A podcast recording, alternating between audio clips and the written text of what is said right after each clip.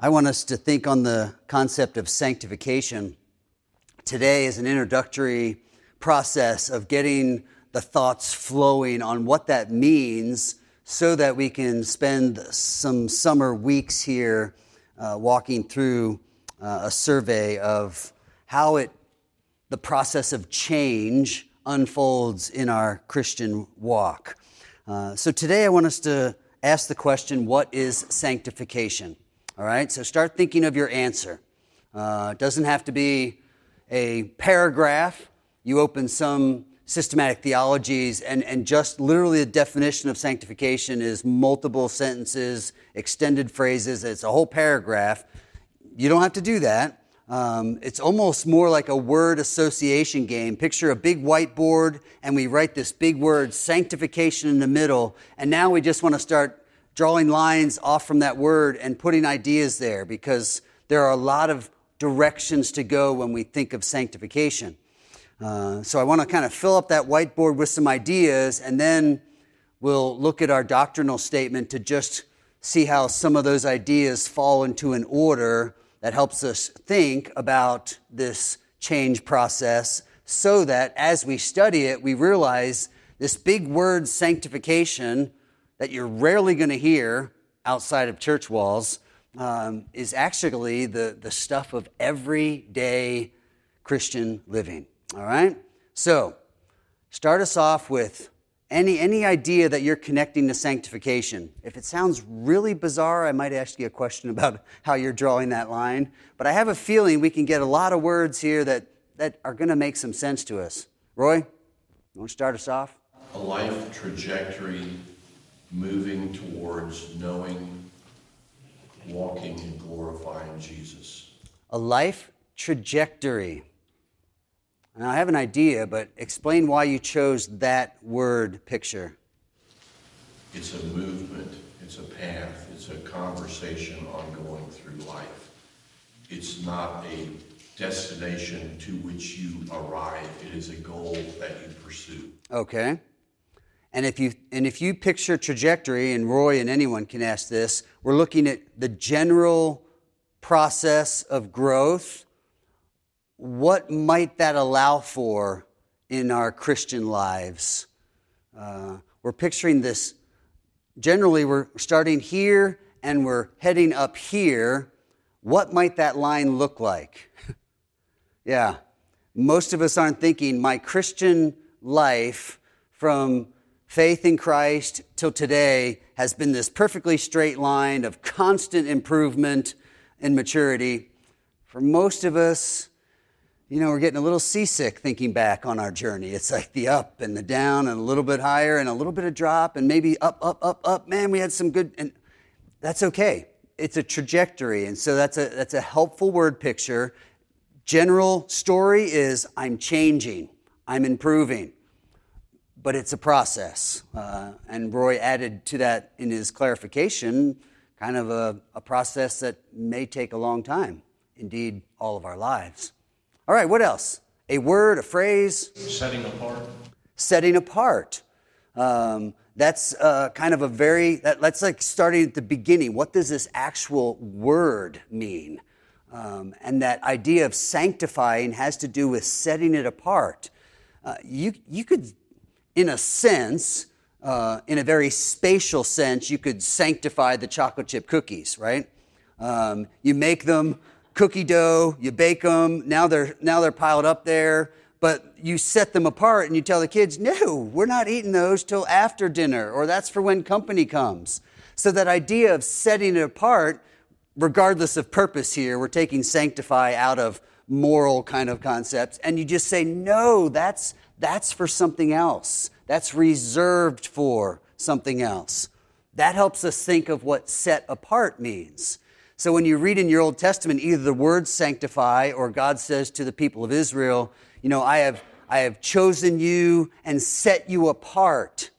Well, that means there was some purpose, there was some reason in God's mind for doing that, just like there was a reason in mom's mind for saying, no, those cookies are set apart. So that's set apart in just the kind of a technical definition. Here's what the word means. that's helpful to us because when we start thinking of the Christian life, when we start thinking of light versus darkness, we begin to understand why God would use this word of they're set apart.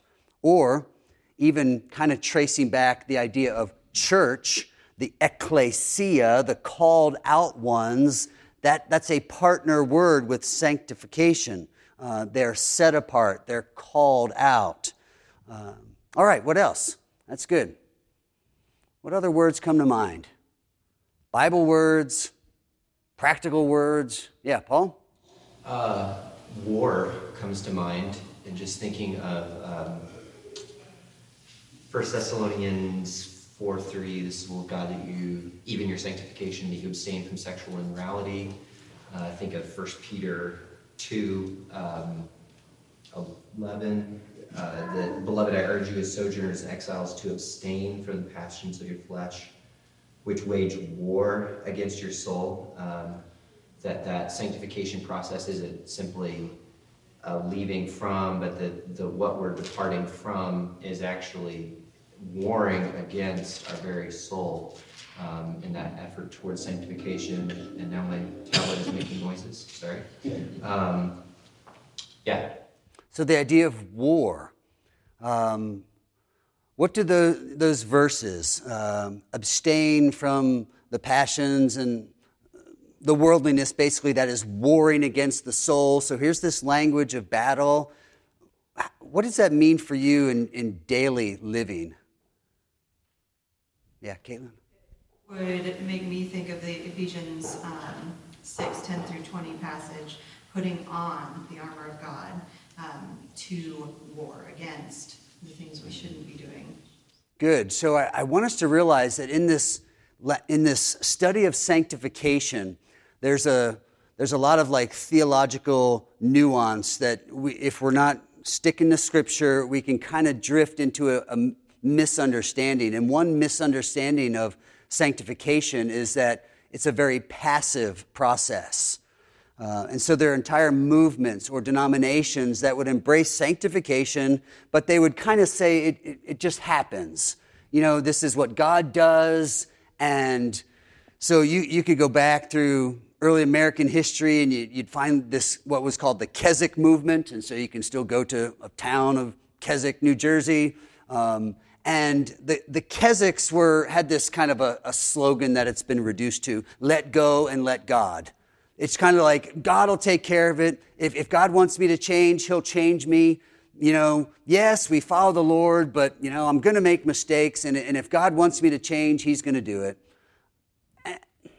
It's not like totally wrong. Yes, God is going to change you. Uh, he's promised to do so.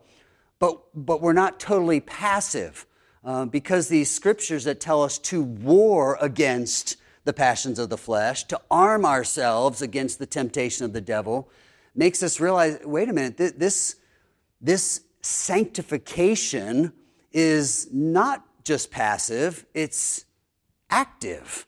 Uh, I do something. And so, most of what we know of moral boundaries in the New Testament is in the form of a command. God saying, do this, don't do that, which means I have a choice to make. I have to choose what is right. I have to know in my head and by my conversion that I am sanctified, I'm set apart to God, but I have to act on that every single day. The New Testament letters are often summarized by this mantra be or become what you are. God has called you to be a saint, He has set you apart. He says, You belong to me. I've washed you. Now become that. Continue to become more and more a person who is washed from sin, who is warring against it. Become the saint that I've called you to be. So it's an active process of obeying all these guidelines that God has given us to show us this is the path of righteousness. Walk here. Here's how you love your wife. Here's how you parent your kids. Here's how you deal with conflict. Here's how you deal with temptation. So, sanctification is active. Uh, we have our obedience to carry out as an act of worship.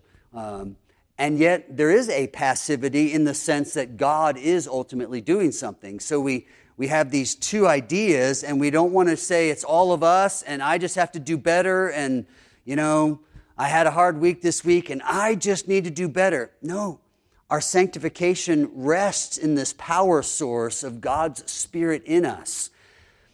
So the activity isn't all of us. I don't just do better on my own strength this week. But nor do I say, oh, well, that was a bad week. Was short with my wife and short with the kids, and my work ethic wasn't great at the office, but oh, well, God didn't change me. Maybe this week. No, it, it's not totally passive and it's not totally active. It's this unique combination. Uh, we don't usually like to talk about cooperating with God on something because we think, wait a minute, no, it, it's all of God. And it is, and we'll look at another word where that's imperative. But in sanctification, there is an allowance theologically for this concept of a synergy, of a working together. Philippians uh, makes it clear that we are to work out our salvation in fear and trembling. Well, how do we do that? Well, because it says it is God who works in you to will and do his good pleasure. So when we talk about doing active sanctification, it's rooted still in God's work. We're simply working out for all to see what God has worked in. God worked it in to us, and now we're supposed to let that process happen and work it out. So we might say from Ephesians, uh, that we should be filled with the Spirit so that we can live the way we should with others. Well, okay, God has worked the Spirit into us. He's working His good pleasure through His Spirit in us, but we're supposed to yield to that work so that it's worked out. Uh, yes, glory be to God, He's the one that enables it, and yet our response to God's work is this worship of obedience and yielding. It's our active uh, participation in sanctification. All right, that's a lot said just on that concept of war, but uh, it reminds us that sanctification isn't going to happen this week. You're not going to get any better um, by not trying at all, by not being immersed in God's Word, yielded to the Spirit. You'll be the same cranky parent you were last week, the same, you know, hard to live with spouse, the same whatever. Um, if we want to change, we're going to have to recognize this is war. All right, what other words can we connect to sanctification? What else? Daniel? Is that it? I'd say thankfulness and knowing God. All right, knowing God uh, and thankfulness. Uh, we could go to Romans 1. We mentioned it the other week, too, that there's something about that thanksgiving for what we know of God that is a a why in the road.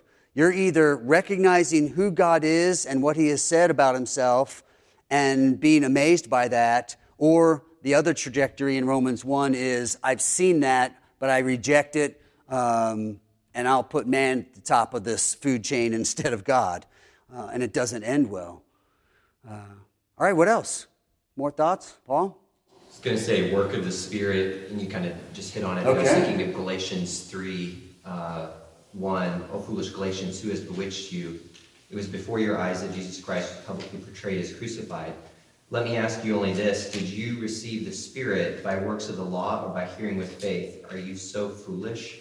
Having begun by the Spirit, so salvation occurs by a work of the Spirit, and they readily admit that. Are you now being perfected by the flesh? Um, and just kind of the opposite of the passive version of sanctification is the opposite, which is a lawkeeper's sanctification, which believes that my works are primary in the effort of sanctification versus that God enables and empowers work through his spirit. It's kind of a different different pitfall of right. the same same struggle. Yeah, there's ditches on either side of the road, and a lot of times we get real confident on here's what I think, and we start drifting more and more to that ditch, and we have to realize no. I might be, I might feel like I'm really on track in my Christian life, but I might be leaning more and more on my own understanding here and need to get back to wait a minute, don't be so foolish as to think that your sanctification is being accomplished in the flesh. Um, Paul's rhetorical question, how were you, is that how you were saved? Obviously not. Well, then, why do you think it's so different that the Christian life would suddenly be all on you? Uh, God wants to claim all of saving power, and then he leaves the rest to you. Um, that would be a mistake as well. All right, other words, phrases? Transformation. Clarification and expansion on knowing God. We, most of my life, it's been presented in brief form as academic knowledge of God. but I think that there's uh, equally a, a relational knowing of God that's important, though I don't know what it all means. Right. Uh, yes, we can tend to stereotype type that idea of knowing God. Um, I think if you go to like Philippians 3 and you see Paul saying, you know, I've done academics, but I want to know Christ in his suffering and in the fellowship and all. So I, I think you're right to make sure we clarify that knowing God, we're not just talking, oh, I know he's omnipotent, omnipotent omnipresent, and sovereign, and this and that and the other. Um, it, it's truly that understanding of who he is and how that affects my relationship with him, how that affects my life, why I could willingly, you know, present my body as a living sacrifice. Um, who's worthy of that? And so that that's what we mean by knowing, so that we're yeah, we're not talking mere academics or um, yeah, some kind of surface knowledge that could be written down on paper. Uh, we're talking about the experience of uh, you know, a lifelong friendship where you could say, listen, I, I, trust this person. I know them. I know what they, how they respond. I know who they are. Well, that's what we're talking about, about the God of heaven who has brought us into his family. Other key words? I mean, sanctification, like, ultimately, uh, Jesus Christ dying for our sins, paying for that debt. Um, you know, I think that yeah, it's pretty sanctified. Yeah, uh, I'm glad you bring that up. Look at 1 Corinthians chapter 6. Uh, I don't want to muddy the waters in your thinking of sanctification, but we're right to realize that sanctification does kind of have a point in time use. The word is used in such a way to describe our initial washing from sin, which we would call conversion. Uh, before faith in Christ, we were dead in sin. Um, that doesn't mean we, we looked like the worst human being in history. It just meant that nothing we were doing was done to the glory of God. Um, and so a Pharisee could look like the best person in Israel doing all these good things, and yet that righteousness, and it's in quotes, uh, was a self righteousness. Paul would say this about the Jews. Uh, rejecting the righteousness of Christ, they went about trying to have their own righteousness that they could measure by saying, Here's the law, and I've kept that, and I've kept that, and I've kept that. And Jesus said, Well, yes, you've kept that on the outside, but in your heart, you weren't sinless. Um, and so there, there, there's a righteousness and a sanctification that comes at our conversion when we recognize the only righteousness that I can have that would please God is not my own, it's the righteousness of Christ. The perfect life he lived that's counted to my record. That's it's logged on my account by faith. I believe that Jesus is the righteous Son of God and by believing that righteousness counts as mine. In that moment of faith in Christ, which is obviously a turning from sin and self righteousness to the righteousness of Christ, in that moment we are said to be sanctified in an instantaneous process. So 1 Corinthians chapter 6, uh, verse 9, do you not know that the unrighteous will not inherit the kingdom of God. Do not be deceived. Neither the sexually immoral, nor idolaters, nor adulterers, nor men who practice homosexuality, nor thieves, nor the greedy, nor drunkards, nor revilers, nor swindlers will inherit the kingdom of God. Not an exhaustive list, but it sure fits Corinth. Uh, in the history of the New Testament church, Corinth had its marquee issues, and these are some of them. So here's all these descriptions of a sinful life that clearly is against God, and it says, These people will not inherit the kingdom of God. They're sinners. Verse 11. And such were some of you, but you were washed, you were sanctified, you were justified in the name of the Lord Jesus Christ and by the Spirit of our God. So there is this washing, sanctifying, and justifying that happened when they came to faith in Jesus Christ. When, when these people recognized there's a reason why I live in this kind of sin, it's because of who I am. I am enslaved to sin, I am dead in sin. But Jesus can free me from sin and he can make me alive to righteousness instead of being dead in sin. So you're washed, you're sanctified, you're justified. But this use of sanctification and just a couple of other references remind us that there is this initial washing or cleansing, which is part of the idea of sanctification.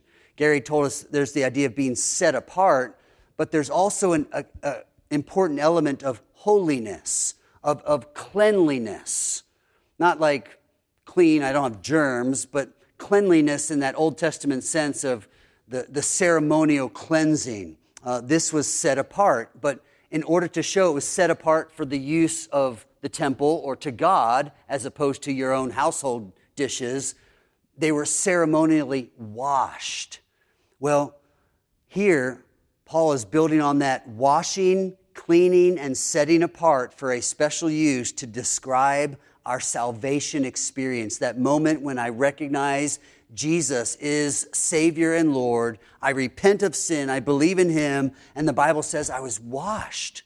Whatever you were before, whatever guilt the devil tries to threaten you with, whatever guilt you feel because of your own shame for the things that you've done in the life that you lived, it's, it's washed off just like dirt would be washed off a dish. You're washed in that moment. Uh, you're set apart in that moment, sanctified. And then he adds this other element of justified. Well, that makes us stop and think because we were thinking sanctification and we were thinking about the process of change that happens in your Christian life. Now we have this little parenthetical to remember okay, but we can use sanctified, washed, set apart to describe the initial conversion, our initial act of that moment of salvation. Uh, so it's best now that we qualify our word sanctification, and generally we talk about a positional sanctification when I was changed from what I once was a sinner to a saint, a believer, a follower of Jesus, not perfect, but set apart. The word applies there. In my position before God, He looks at me at the moment of my salvation. He looks at me as what the Bible calls a saint. Read the opening to a number of the letters in the New Testament, and it's like to the saints at Corinth. And you think, where? There are not many people in Corinth, even the Christians that we would call saints by our kind of colloquial definition. We think of saints as being like these perfect people.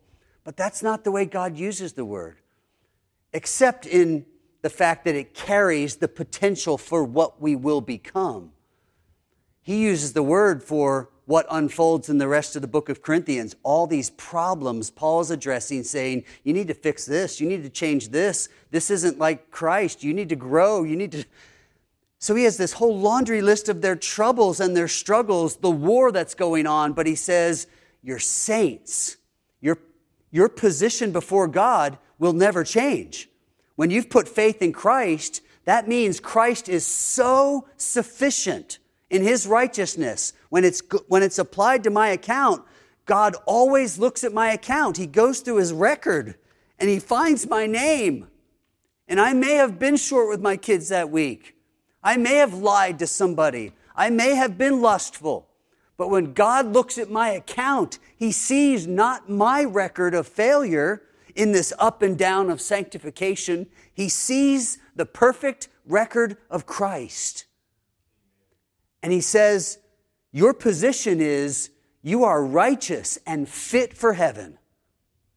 That's the value of Jesus. That's what we talk about by saying, I rest in the work of Christ. It's because of these technical terms, these big theological ideas that have incredible practical meaning for us. They give us the great hope of the Christian life because if you've ever struggled with sin or a particular sin, when lust keeps getting the best of you or your short temper keeps getting the best of you, when your impatience with your children gets the best of you and you start thinking, what's the use? I am such a wretch. I'm such a miserable parent. The devil's like, good. Now I've got them thinking that it's all about them. I've got their eyes off Christ and it's only on them. And listen, I understand we should hate our sin. We should be sorry for our sin. But the great hope is we look at Christ and we realize wait a minute, that's who I am. That's the kind of righteousness God has worked into me that I should be working out. And so, what it should do is make us belt on our sword and pick up our shield and say, okay, the fight is on. Here we go again. And so, we're not singing it today, but the next time we sing of our great high priest in heaven, and when Satan tempts me to despair and tells me of the guilt within, upward I look and see him there who made an end of all my sin. I look to Christ and I realize, wait a minute, that's the righteousness that is mine. That's the righteousness that I can live out. So, positional sanctification. I am secure in who Christ says I am. His record is mine, and that doesn't change. This is the hope of what we call assurance of salvation. How do I know that if I have a rough week this week and, and I'm not perfect and I die, that I'm still going to be allowed into heaven when there's all this sin that I've done this past week? I haven't loved God with all my heart and all my strength and all my mind. But standing before God is, is not going to be about my record of righteousness. It's, the question will be have you put faith in Christ and his record of righteousness?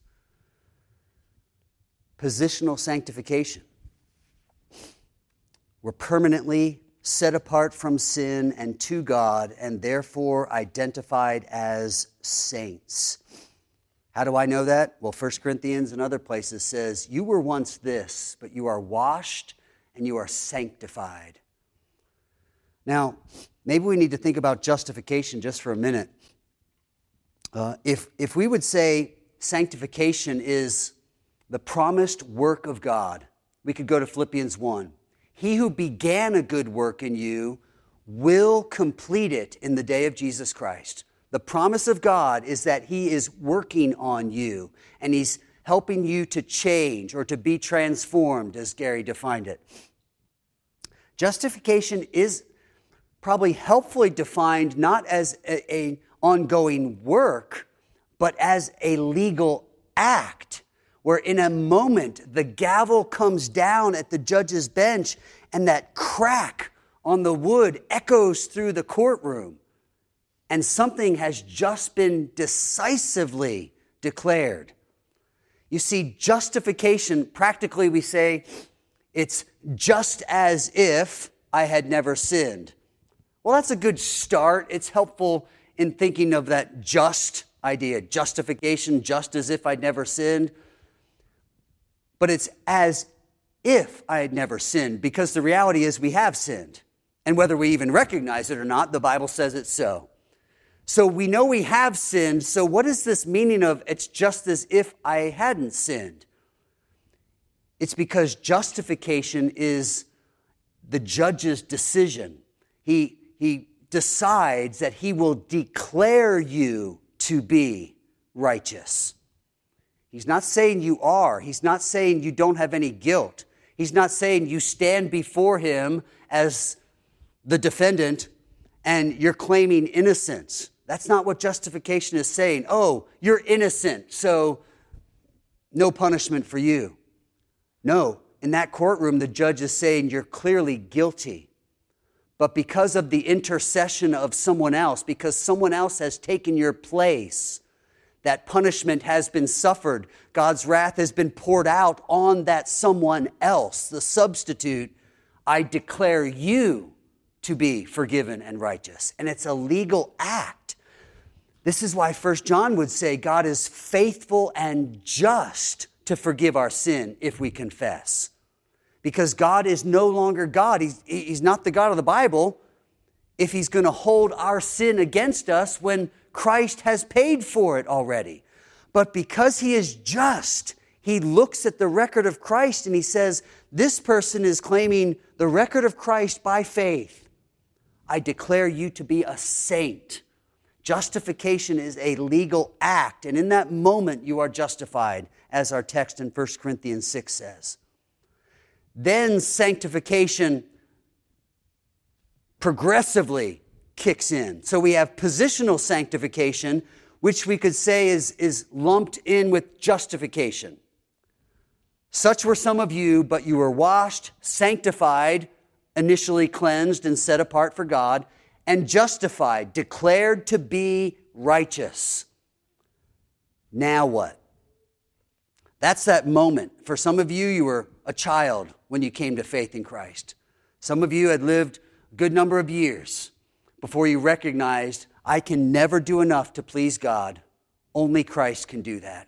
I need His righteous record. I need Him to forgive my sin. You, you may have been an adult. Whenever it was, those things happened. You were washed, sanctified, justified. From now on, from that moment until we see God, Christ comes back, or we die and go to be with Him, we're in this progressive sanctification, which is most often what we're talking about when we talk sanctification. You pick up a book that's talking about sanctification, it's probably not about your conversion story. It's probably about this battle, this struggle with the flesh. Galatians chapter 5. The, the flesh wants to do this, and the spirit is prompting you to do that, and, and you're torn. Now, to bring that down to, to real life, you know, your spouse, meaningly, on purpose, accidentally, we don't know, does something that bothers you and, and in your flesh, you're annoyed by that. Don't they recognize I've had a long day and how come they keep doing it? And you're having this struggle of the flesh just wants to react to it, and the spirit is saying, Can, can, can you not cover this in love? Like, where is your patience and your long suffering? So you're being torn in these two directions. That's sanctification. That's that moment where God is trying to work in you His righteousness by His Spirit. So that in that moment, you would deny self and exercise Christ likeness. Uh, that's the progressive sanctification. God is increasingly conforming us to the image of Christ, meaning more and more in the moments of temptation, we make the choice that Christ made. We choose out of worship to do what God wants us to do, believing that's the best path of life. So, progressive sanctification, this ongoing change. Romans chapter 8 describes this for us. It follows up a familiar verse that we don't often think of as the story of sanctification, but it is. Romans 8:28, we know that for those who love God, all things work together for good, for those who are called according to his purpose. Well, that is a great promise. For those who love God and are called by him, set apart, God will work all things for our good. All these things in our lives will be worked for good according to his purpose. Now, that's a great promise, but we kind of have to know what is his purpose. if this was not a benevolent God, if this was a God of the, the animists or the Buddhists or the Hindu, it, this could be a God that may have malevolent purposes and he's out to get you. And so I might not want him working all things according to his purpose. But the God of the Bible, when he says, I, I'm working everything for your good according to my purpose, then defines what his purpose is in the next verse. For those whom he foreknew, he also predestined to be conformed to the image of his Son, in order that he, the Son, might be the firstborn among many brothers. So, what is the purpose of God that then dictates how he will work everything for our good? His purpose is not primarily your well being. His purpose is not, I want to make sure everything in your life is perfect so that you live that life of luxury and ease like someone in the royal family that has everything taken care of them from birth to death. That's not his highest purpose, though we can argue that God is completely out for our good. He's told us that in this verse. But his purpose is to conform us to the image of his Son. This is why we can, in, with the eye of faith, look at cancer or debilitating disease or the loss of a loved one or, or, or any of the multitude of groanings and hardships that we face in this lifetime. And then come to this verse and believe that God is working those things that we hate because they are the effect of sin and its curse in this world. We hate those things and we hate the sorrow that accompanies them, but we can know that they are being worked for our good because they are shaping us to become more like Christ. And according to this passage, that image of Christ is what God is after. God is so pleased with his beloved Son that he is going to make all of us into his image. He will be the firstborn of all these that follow, looking just like him. God wants the character of Christ in you this week. And so, that familiar phrase from that hundred year old novel, What Would Jesus Do? That, that question is kind of valid. Um, it does kind of work to help us think through sanctification. God wants me to think and have the mind of Christ so that I will act like Christ. He wants me to look like Him. He wants His whole church to look like Christ.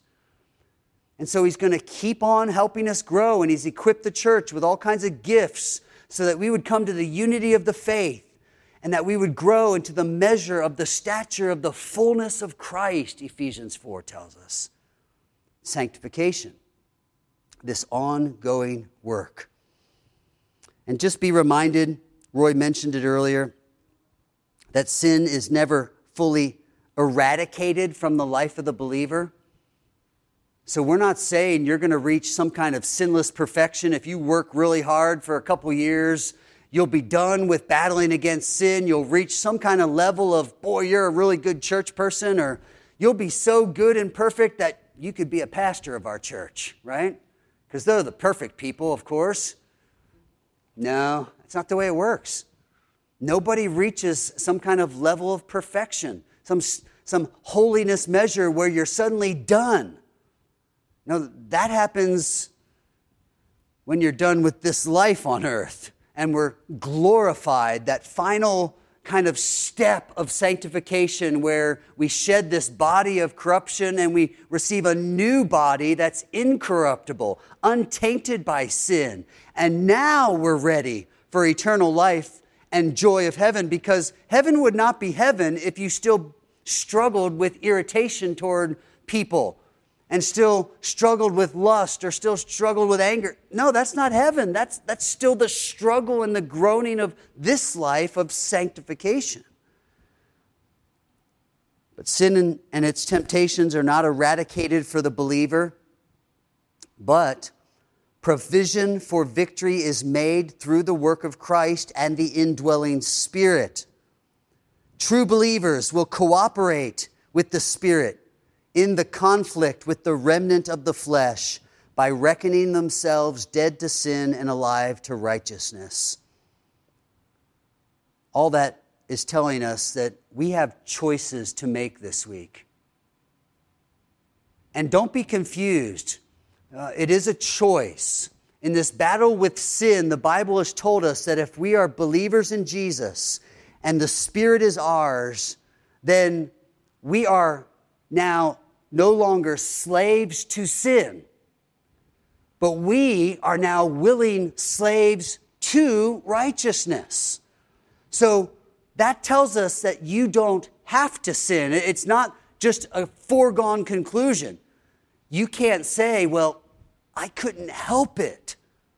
That's just not true. The Bible says that's, that was once true of you in unbelief. You were enslaved, you were shackled to sin. Oh, you were free in a sense.